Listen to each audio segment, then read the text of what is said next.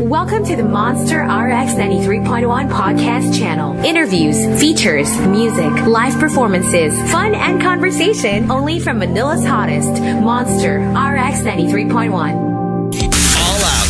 Robles is about to go live online. Catch All Out Monster hit music, All Out celebrity interviews, All Out showbiz and sports news, All Out fun, an exclusive on the Monster. Catch the stream on the Monster Facebook page at RX931, the Monster YouTube channel at RX931, and twitch.tv slash Monster RX931. Your All Out host, Rico Robles. Stand by and enjoy the program.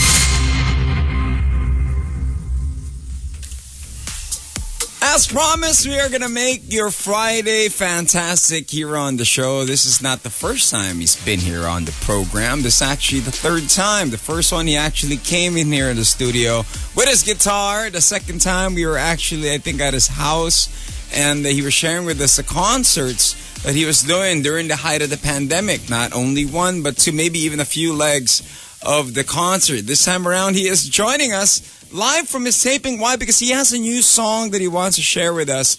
And this is something always great that we get to catch up with him. Ladies and gentlemen, please welcome back to the show the one, the only, the timeless, Sir Ian Veneracion. Hi. Woo! Hey. How are you? Hey, good, um, good, good. First of all, bro, uh, thank you so much for uh, always, always being generous with your time and accommodating me whenever I need to promote a concert or now it's a song uh, or a, a, live concert or an, or, or an online concert. So mm. thank you so much. You Kasi, know, uh, you're so reliable when it comes to you know, there's only a few people that are as helpful as you when it comes to promoting stuff. Well, so you know, you. Here at the Monster, basta ikaw, hinto ang mundo. Yun lang yun. Basta, basta nag-message, oh, yun, ay, grabe, pagupit na tayo, lahat kompleto, the works. But you know, how's everything? I mean, you're so busy. Diba? You have, you, I know you're currently now in taping, so so what you working on right now? Um, now I'm here in uh, Iloilo, almost one month na ako dito. We're shooting a series for Netflix. It's mm. called A Love to Kill. Uh, it's an action action series and um, ang tagal kong hindi gumawa ng action mm. and I really enjoy it. Sobrang it's it's like it's my home home court. because I've done a lot of action movies in, in, in the 90s. Mm. for for for a lot, a lot of a lot of people don't know that um, pero yun, and now I'm I'm really enjoying the stunts, the fight scenes, the you know shooting scenes, car chase, motorcycle chase, mm-hmm. explosions, and you know, super enjoy. I mean, is it different now? I mean, I remember in the 90s nga when you're doing the stunts. Nung time na yun, kang kalaban mo nun yata si Zoren eh, no? Yung kayo yung nag-aano ng parang heartthrobs. Like, uh, so Zoren, Raymart, mm. uh, the, the younger generation before of um, of uh, you know action heroes. Um, I, I did my first one. It's called ah, nakakatawa yung mga titles dati mm. ng action movies. For example, the first one I did, I was 15. It's called it was called Alias Babyface. and then the second one was Zaldong Tisoy. Yeah. Tapos Boy Praning. Uh-huh. Yun, yung ganun yung mga titles. Eh, kasi you were picking so, up from like Boy Negro, di ba? Yung Ben Tambling yes. from before. And then, of course, the Robin Padilla, Baby Ama. And then now, yes. it, was your generation in the 90s that was doing that. And it was that a dream when you were getting into it? Alam ko from Dats, di ba? And then you did the action stuff. Was it a dream to see your billboard along Monumento? Kasi nung time na yon or yes. Hand-painted pa yung billboard nun, di ba? Nung time na yun. Definitely. Tapos may mga may mga billboards ka na matutuwa ka pag nakita mo. Uy, kamukha ko yung billboard. Mm. Kasi nga, pinipaint lang nila yan. May mga billboards naman na, that doesn't look like ganyan. diba? I mean, and did you ever, uh, was it was it a dream then? Kasi I remember nung bata ako, uso nun yung text, yung pini, yung ganun, yung, yung text talaga. Pinipitik. Yes. yes. Were you featured in that as in your action film? Kasi usually mga action comics yun sa text, di ba? Yung mga Nardong Putik, yung mga ganung time na yan. Was there oh, a text nga, on no, your hindi. time? I, I, I don't think inabot ko na you, any of my movies na punta sa text. Pero mahilig ako mag-text nun nung bata ako. Pero yun nga, tama yung sinasabi mo, based on movies siya.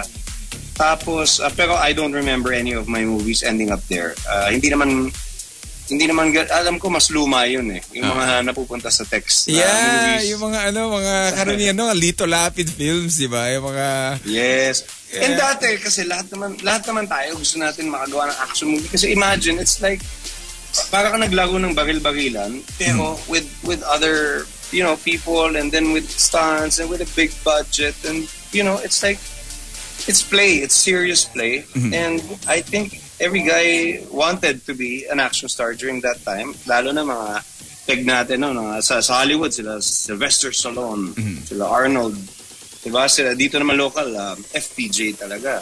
And uh, mga Rudy Fernandez. So ano yung ano mo? So, Yung like, like, you know, you mentioned FPJ, he does have his trademark. Papak! Mga ganun move, di ba? So ano yung... ah, the Pompiang. Oh, the pompiang! With double punches in the belly, di ba? So ikaw, Ian, ano yung trademark mo? Wala, wala naman akong trademark. Pero, um, it was funny lang because uh, nung time na yon, imagine uh, the major productions on, for example, Viva Films, Regal Films, Seiko Films, they would do maybe 75, 65 movies a year. So Wow. every week, may bagong pinapalabas. May, every week, every Wednesday, may bagong palabas na Tagalog movie na magkakalaban pa. And during that time kasi, um, no much yung, yung Hollywood movies. I mean, Filipinos wanted Filipino movies. Um, um, tapos eventually, yun nga, uh, nag-shift na, nag-shift. Ngayon, syempre, mas mahirap na for for the producers. And uh, buti na lang pumasok na yung online. So now, um, people from different countries can watch uh, the, uh, the projects. Um, unlike before sa movies, uh, sa theater lang talaga. I mean, ano yung... So uh, the landscape is changing so much, changing, and, okay. and I'm just glad, and I'm so I'm so glad I was there. Nung I mean, and that, nakita ko yung evolution kasi even with the lights, for example, the lights that we use now. Look at this, for example. This one, oh, you can touch it, and Oo it's nga, fine. no? Yeah. Before before sobrang init. Tsaka ito, ano, ano siya, battery operated, so hindi na Hmm. kailangan naka-plug. Pero before, sobrang init ng mga ilaw, the cameras, film pa. Tapos, Tutuna you had to wait makeup one mo, week. ano, Yeah. Oh, tsaka you had to wait one week to watch the playback. Imagine that. So, um, kasi nga, i-develop pa yung film and stuff. Tapos, uh, eventually, dumating na yung may video assist. So, may playback agad. Parang, magic, we can watch it right now. Yung ganun.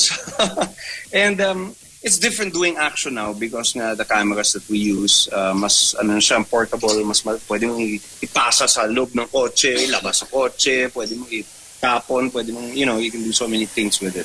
Unlike before. So, um, yeah, uh, it's it's it's so much fun. Tsaka may mga Seeing drones na rin eh, no? I mean, there's there's a lot of drones being used as well for shots. Not for you. I mean, evolving, of course, with the technology. Eh, physically wise, I mean, I had a dear friend, Erwin Tagle, who does the stunts, tag team stunts. Do you do, Yes. I mean, do you do jujitsu moves? I mean, ang isa sa pinaka siguro a bar that is set very high is John Wick.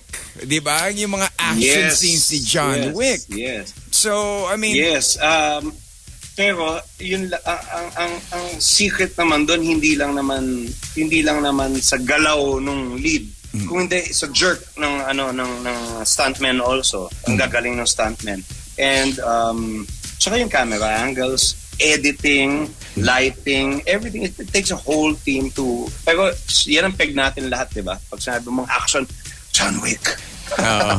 so, nag-evolve na rin. Katulad dati. eh. Kaya hindi na tayo pwede magpopopompiang ng mga western ng mga dati. Kasi um, hindi na pwedeng pang cowboy ng mga shh, shh, you know, nung pumasok yung Born Identity. Uh, yun mga nag-start sa series ng mga short short range fighting. And it's funny lang because karamihan ng martial arts ginagamit nila for for short range fighting doon, Kali or uh, yun nga, Filipino martial arts. And um, karamihan sa atin pa naman yung hindi familiar. Kasi sa, sa pagdating sa movies, that mas uh, western yung influence natin. So at least ngayon, gamit na gamit niya. Kasi nauna pa yung Hollywood. So kung ginagamit To- ng to Hollywood it, mga yeah. Filipino martial arts, definitely, dun rin yung trend natin. Now, now for this film that you're working on, you know, for those that are tuning in, we have Ian Binarshon. He's joining us uh, from location. He's working on a film for Netflix. Ano to? Are you training Kali? Because I see you training jiu-jitsu at the gym. You know, was that also for Yes. preparation for a movie or ano lang yun, to stay in shape? That just that was just to stay in shape and uh, ibang uh, first time ko lang mag-try ng jiu-jitsu nun because ever since naman I was five, I was into uh, karate.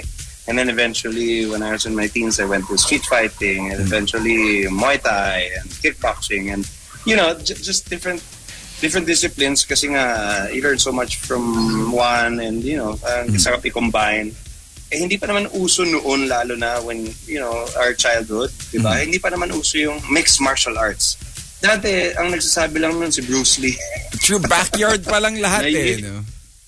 Yeah, before it's like Jeet Kune Do, you combine this, you combine Kung Fu and Wing Chun and this and that, and then parang, oh nga, no. So, eh ngayon, you can go to one gym and you can train boxing there, you can, they have uh, grappling, you can choose your, di ba, ang daming choices mo pa, long range, short range, grappling, wrestling, di ba? Um, so, now it's become uh, a, a science na.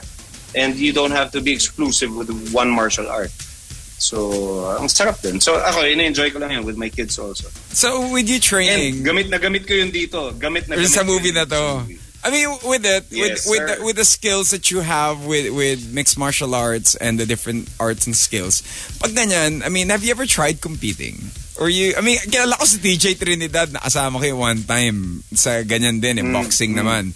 Pero on your end, have you ever Mm, Yeah. tried competing? Did you ever, or is it Ako yung staying in shape talaga Ako, and and uh, and Ako sta- staying in sh- shape talaga pero pero one of my my uh, parang bucket list ko kasama sa bucket list ko is to go to an octagon with with a really really scary fighter. You know, yung yung sandali lang gulpi na kagad ako. Pero it's it's something you have to experience agad.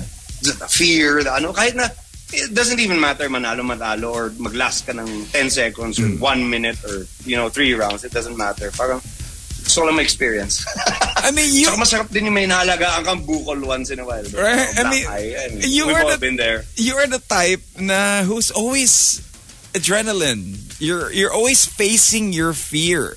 I mean, I see your your Yes. videos. I think you're you had a fan behind you. What did you call that? Paragliding, is it? it's para para motoring yeah it's Paramotoring. paragliding with a motor it's paramotoring Yeah, I saw your video on that, and then you know I hear you're a pilot from our last interview and everything. Now, Ian, do you ever? Is there anything that you fear? And if ever you face your fear, how do you overcome it?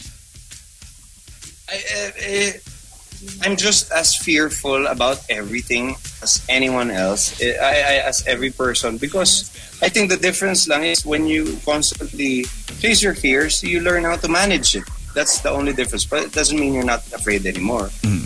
You just learn how to manage your fear. So, you know, obviously, I'm afraid of many things. That's why I'm, I try many things. Before, I, I, I used to be scared of heights. So, magpa-practice ako rappelling and then went into bungee jumping. Oh, I'm still afraid of heights. I'll go skydiving. and then, hanggang sa, namamanage mo yung fear. Because fear is good. It's good. It keeps you alive. So, you don't you don't want to be fearless.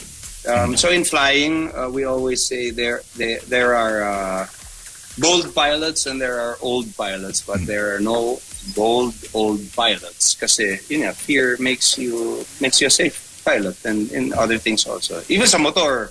For example, mahilig tayo magbike, di ba?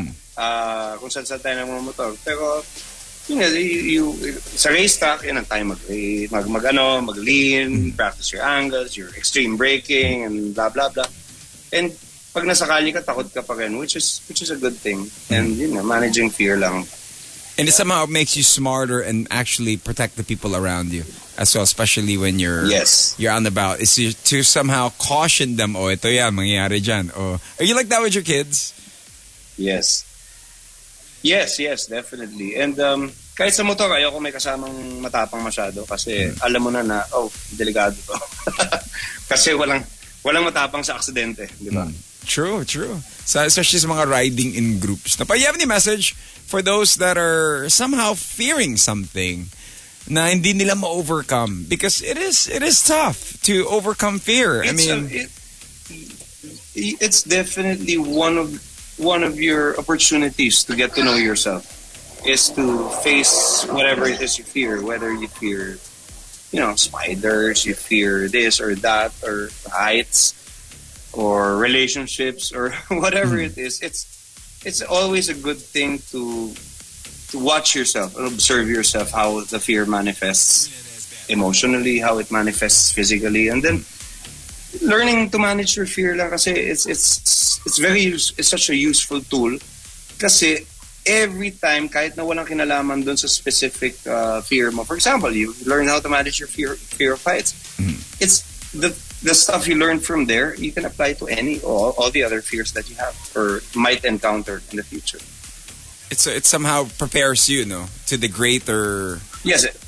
To be a better manager Of it. Yeah, of, your, kasi of your fear of yourself It's Yeah. like the same way that you can never forget to love a person. You just have to manage how you love that certain person. Then you move on to to the next, Yes, as they do say. Now, you did mention ba, relationships and romance and everything. Now, one thing that we know from you, Ian, is you have a very successful married life. I mean, you know, you have a very successful relationship. In a heartthrob guy in your status, with everybody throwing themselves at you. I mean, how do you do that, Ian? How, I mean, what's the secret to it? 24, 24 years. Yes, I've been married 24 years. O nga, no, mag-silver anniversary na kami. Um, lapit na. Wow, how time flies. But, I think, uh, I think sometimes the love and the lambing, sometimes it's there, sometimes it's not there. But the, the, the only thing that's constant always is uh, respect. The respect is always, always there. Um, and, um, yun nga, magkaiba, me and my wife, magkaiba yung mundo namin. She has her own thing, I have my own thing. I respect her, her, her work, she respects my work. And, you know, at the end of the day, we get to tell each other stories um, and uh, interesting to both of us. Kasi nga, uh, kasi magkaiba kami ng mundo eh. So, I think that's that plays a big, big role. And of course, it's, it's, I think, because she's very supportive of everything I do, eh, hindi siya yung ah, bawal ganito, bawal ganyan. Walang bawal. Kasi hindi pwede. Kasi kilala niya ako na, you know, mahilig ako. Sometimes I travel, I do a lot of things. I, I try to learn always, constantly. So every six months, I'm trying to learn something new. Something not necessarily practical. Something just to challenge myself, for example. Um, pero yun, she's very supportive of, of uh, all my ideas, good ideas and even bad ideas. yung kumbaga, andun naman siya, parang, ito na naman si Ian, six months. Ito na naman. Uh, parang, eto na naman siya, walang ginawa kundi, kunwari, eto naman siya paraglide, paraglide for six months. Nothing but paragliding. Pag nag-sailing yan, sailing naman for six Motor naman, motor na naman for six months. Hiking, ganyan din. And all, tsaka, tsaka umiikot-ikot lang yun. Minsan scuba diving, ah, six months lang eh, iba na naman gagawin niya. Yung ganun, sanay na siya sa You can imagine your house. It's like a big extreme shop. It's a, a big extreme store. na all the, the Yes, and, di ba? The ultimate man all the toys. yes, I could just imagine that, Ian. Now, you know, but for you, how did you guys meet?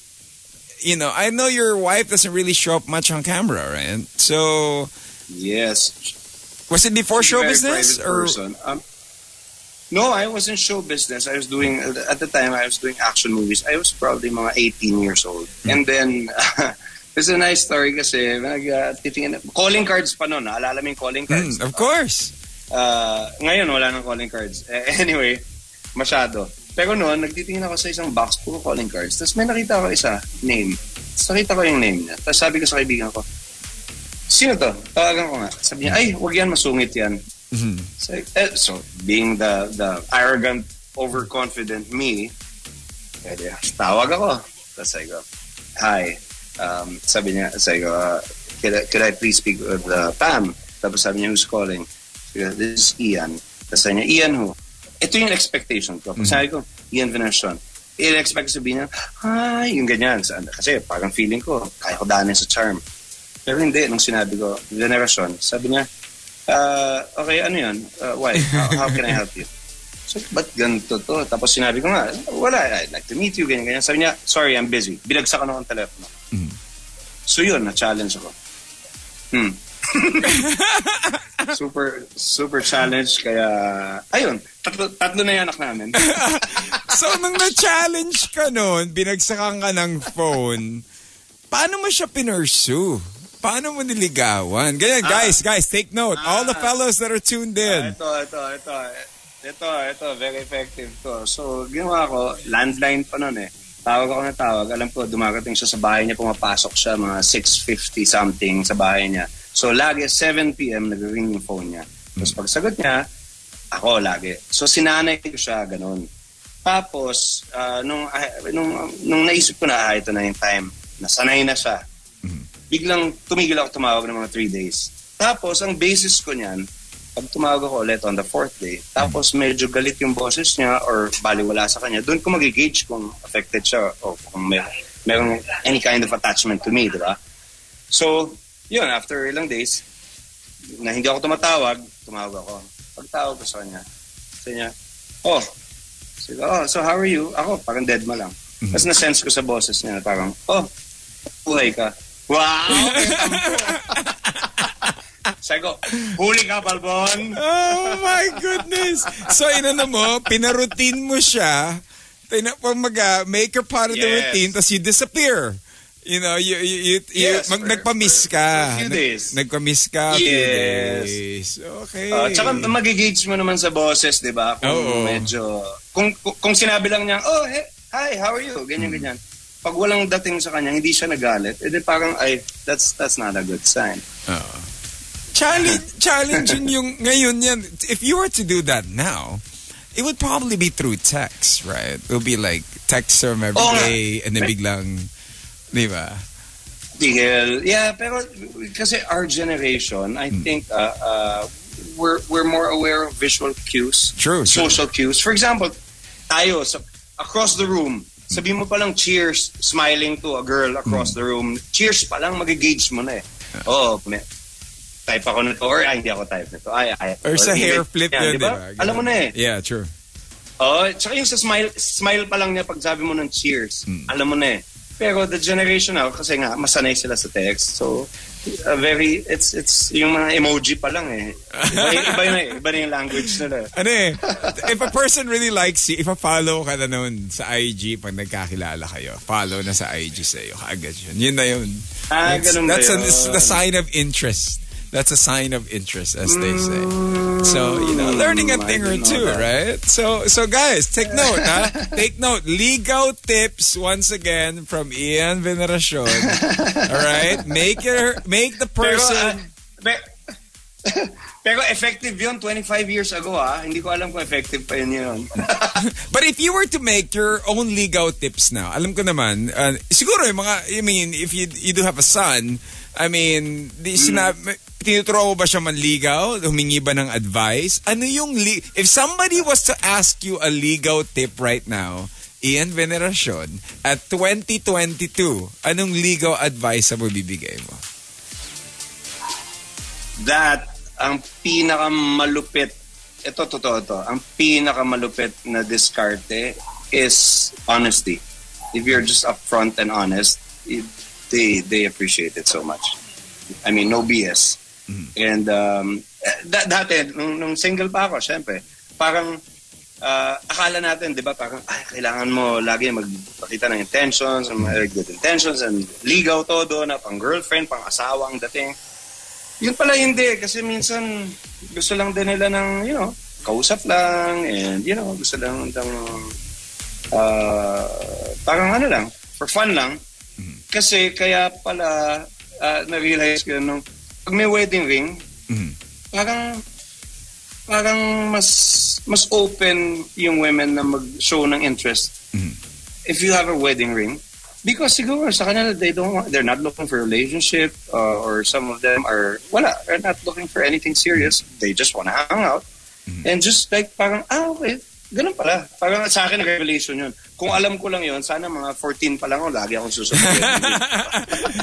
yeah, because you know, ano nga nila eh, when you have a wedding ring, sabihin nila, ay, ano to, harmless na to. Tsaka ano to, willing to commit to kasi he's committed.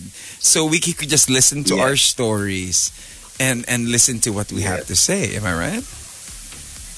yeah, so hindi, pag, pag, pag nakita nila na, for example, na you're, you're married, edi isipin nila, ah, okay to, hindi clingy, hindi ako kukulitin ito, hindi makulit. It could be, uh, you know, it can be just fun, fun night lang, fun experience lang, pero walang anything serious. So, eh, eh, wala, hindi naman lang nag-occur sa akin noon that um, some women pala want, think like men also in that way. That they're not always looking for a relationship or, you know, not looking for marriage. Eh, nga Sometimes eh. you're just looking for friends. Eh, yung clingy part pa, lalo na yung galing pandemic, di ba? Yung mga tao para bang, ah, I don't want anybody else. You know, chill lang ang tao. They're still trying to to enjoy the outside world. They're still trying to enjoy the bars, right? Kung talagang, Yeah, yes, san ka, sir. san ka, babakuran mo ka agad. Di ba? Pag ganun. You have to just party out with them. So for those who are tuning in, we have Ian Veneracion. He is joining us. You know, let's talk show business. I mean, you know, for you, Ian, through throughout the test of time. I mean, from being a child star, from being an action star, then soap operas, then going back to action. I mean, how do you feel about it now? Na, what are the changes that you had to do? And how does one adapt to it? Um, ako I just, yun nga, per project lang ako mag-isip ever Hmm. since. When I was given the chance to do action movies when, my, uh, when I was a teenager, I did. But that action, eventually, I was, after action movies, um, kasi nga magastos ko mga action ng movies. So, after I did mga 20, 20-something movies, nag-stop na yung action, naging drama na. And then, eventually, syempre, nag-age na ako, naging father roles. And then, well, I was just accepting on, on a, I was thinking on a per project basis. Even up to now, when I see the project, I'll do it. If it's not, you can't really be a control freak when it comes to career because nga, you don't really know, la- lalo na sa showbiz, you don't really know. Eh, ah, Katulad ako, hindi ko naman expect na mapupunta ako sa music. The music started lang when I did uh, a teleserye called A Love to Last. And then I played the role of a composer who plays the piano and the guitar. And sabi ko, sure, I, I play music naman. Pero nahiya ako kumanta. Pero pagtapos nun, parang ang kapal na ng mukha ako kumanta. Just Na-enjoy ko talaga. Tapos pag live performance, it's instant it's instant uh, yung feedback. Uh, hindi katulad ng TV and shooting and movies. Uh, hindi mo nakikita yung reaction nila. eh. Pero when it's a live concert, yung audience nandyan sa harap mo. Parang uh, it's almost as if you're connecting, energetically connecting with them and you know how they feel and makes you feel, you know, gives you a boost and then it's, it's uh, wala, it's a cycle. So, sarap. So, sarap the feeling when you connect with people d- dyan mismo with your audience. Eh, pero yung, So, that's yung, another thing I enjoy naman. Yung music that you make, I mean, this is not just your ordinary pop, let's play D-A-G-A on a guitar. You're playing like Johnny Cash. You're playing traditional. I mean, these are like the roots of it. I mean, what got you into that? Who influenced you into that music?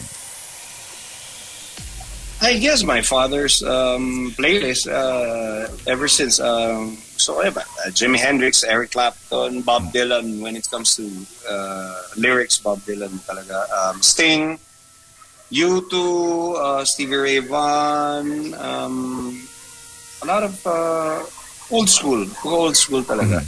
And um, growing up, I would always uh, mas rakista ako eh. So uh, I would watch uh, Razorback, uh, Wolfgang, The Breed. I I actually lived right beside Kalye Bar. Because I Wow. would go to Okay. Kalye Bars so much and watch Coco Jam and you know, tumira ako sa condo na yun for two years para para malapit. And uh, yun, dito sa sa, sa song na na ninuno uh, yung na-release natin today na Spotify and now it's uh, the music video is available na rin.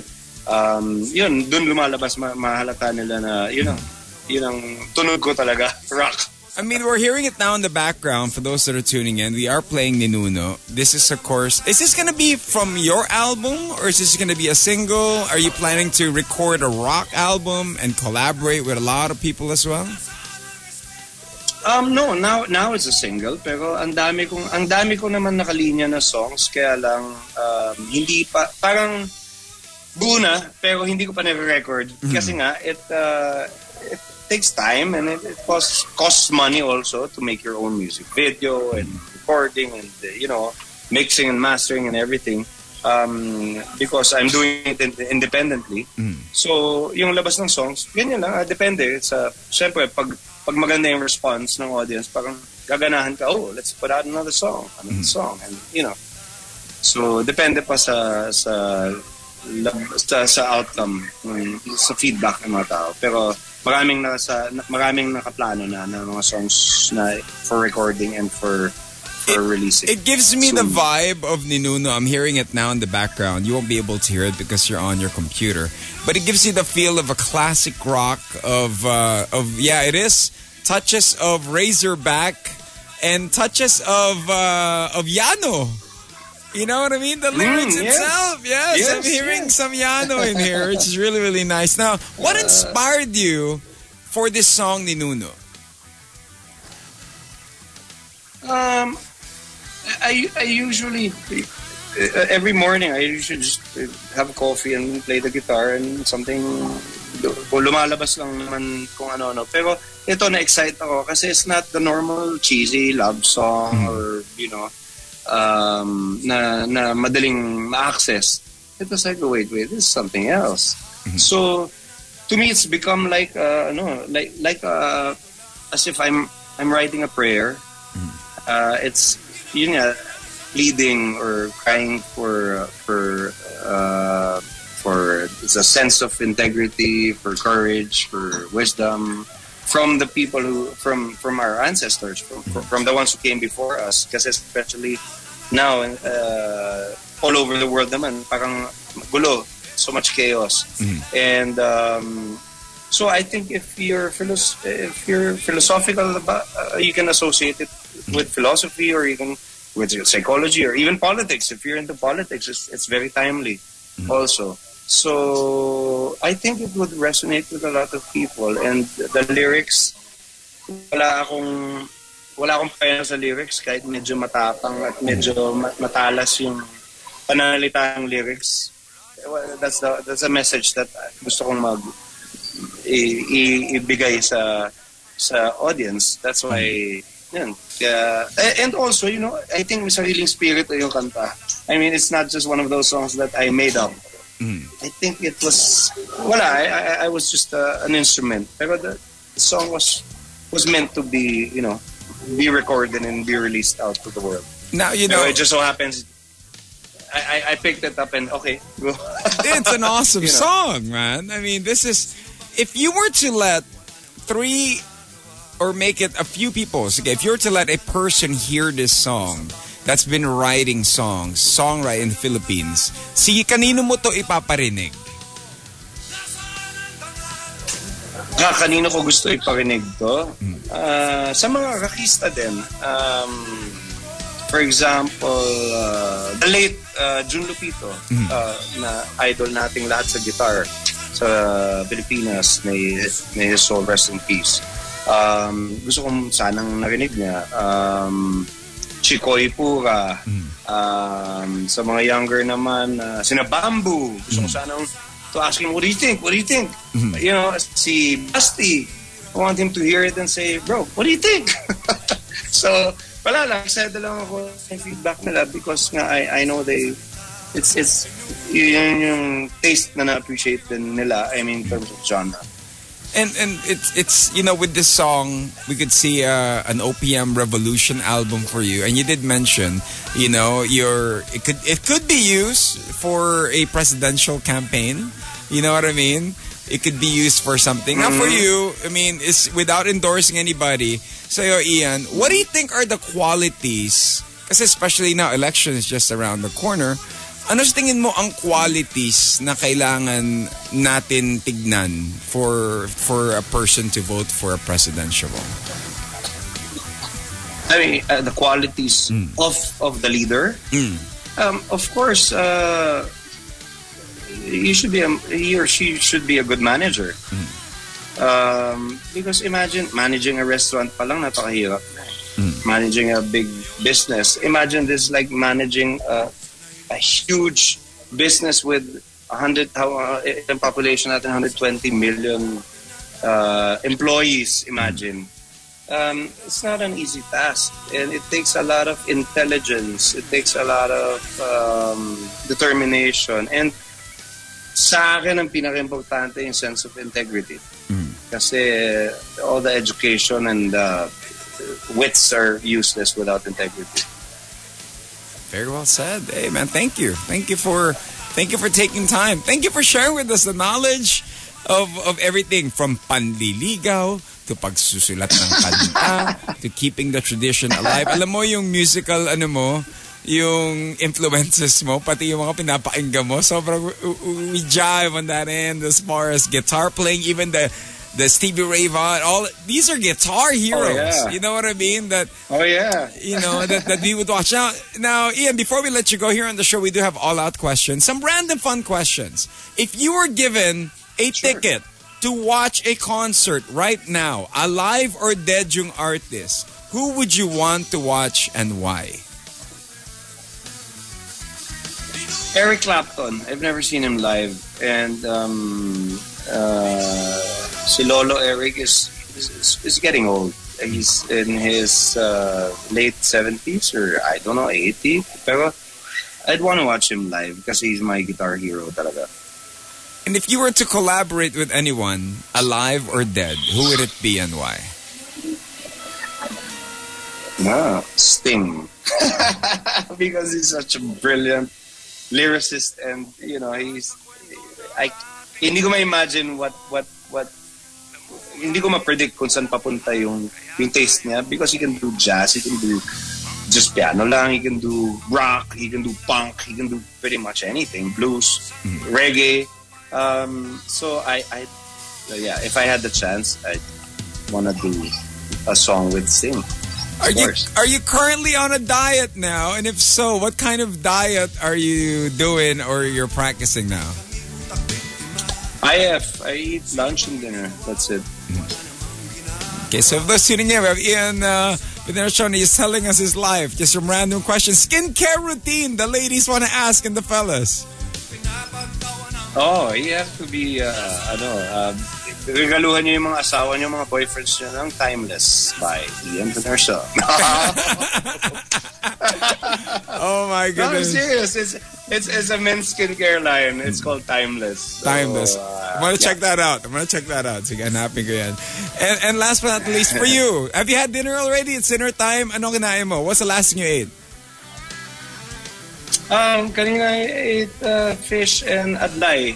Adlay, I love adlay rice from uh, saan ba galing ang adlay? Um, Bukidnon. It's from Bukidnon. Um, anyway, uh, yun, fish and adlay. Favorite And food? dito sa Bacolod, ah, dito sa Iloilo, merong diwal. Angel wings, I think they call it. Basta diwal na dito lang meron. Ang sarap, sarap. So, yun. Thank you sa mga nagpapadala ng diwal. Danami na dyan. Favorite food? Burger. Burger. Yep. Summer oh, plans. wait, wait, wait. I have a question for you. If you had one meal, you could only eat one meal for the rest of your life, breakfast, lunch, and dinner, what would it be? Probably be a burger. For example, I would have probably really be a for life, for life, ah. For life, no? Okay, ako it's gonna be garlic rice, crispy bacon, Canadian bacon Ah. or honeycomb, yung honey, Honeycomb, honey yeah. bacon. Yung mahal, yung nasa And, wala black na box. yeah, yung pang hotel. oh, mahal yun. tsaka yung mga yung mga yung mga nasa Canada, mga America na, na mga bacon, yung makakapal, hindi malinipis, di ba? Tapos garlic rice, tsaka sunny side up egg. Ako, breakfast, lunch, dinner, midnight snack, yun Solve na yun. O, ba, habang buhay, okay ako doon. Ako, chicken Ikaw, wings. anong- anong klaseng Baka burger? chicken wings. Chicken wings. Chicken wings. Chicken wings? Yes, chicken wings. For life. Yes. Chicken Okay, wings. nice. Pwede mong lagyan ng ano-ano yun eh, di ba? Ano-ano sauce, lagyan mo yun, di ba? Chicken Ah. wings. Kahit buffalo, all day, all Yes. night. Di ba? Summer plans for you, Ian. What, what's the summer plans that you got?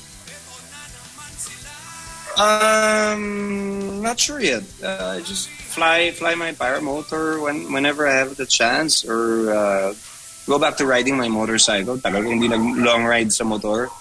And uh, yun lang, ganun lang ka-vague yung plano ko. Walang, Since- walang definite. Since you mentioned riding motorcycles, alam mo natin yung mga celebrities, yung mga riding groups. Ikaw, I mean, I wanna know, sino showbiz barkada mo? Sino yung mga tipong katambay mo na mga from the industry as well? Um, usually, the, the the people I am currently working with, yun ang mga siyempre kasama ko, my directors, my co-actors sa sa particular project din. Pero yung mga matagal ko na hindi nakasama na lagi kong nakakasama pa rin sila Daniel Padilla. Um, kasi anak ko siya dati, so parang anak ko na siya sa tunay na buhay.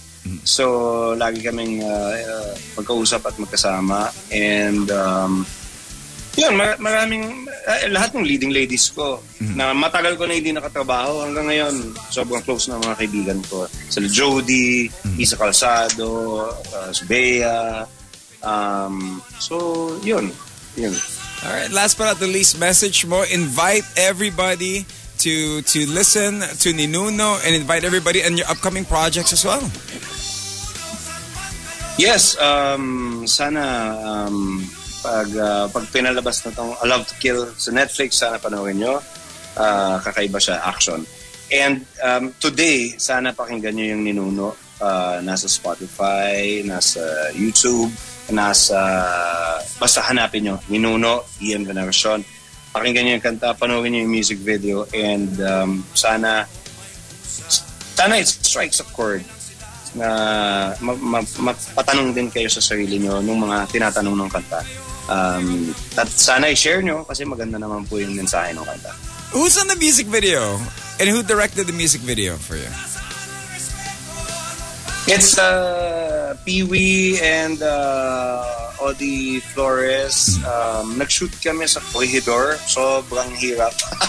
kasi uh, wala, komplikado. Dala namin lahat ng instruments at gamit. And um, yun, pero super worth it. Super sulit yung pagod. It's an awesome song. It's So sana something. ma-enjoy, ma- ma-enjoy nila. Yeah, it's such an awesome song. I mean, dude, this is something that we miss in radio. Rock, rock, rockan. You know what I mean? Ian, thank you very much for Thank taking time. Alam ko nasa taping ka ngayon or you're shooting a film and we are looking forward to your future projects. Sana next time you drop by the studio, you bring your guitar and we hear you for the concert series, okay? Yes, sir, definitely. And thank you. Thank you so much for always, always being, uh, you're always generous now with your time. Thank you. anytime, anytime. Here at the Monster, you're always welcome. All right, ladies and gentlemen, once again, live from Iloilo, Ian Veneracion. Bye bye. The Monster RX 93.1 podcast channel. The best podcast content online. Only from Manila's hottest. Monster RX 93.1.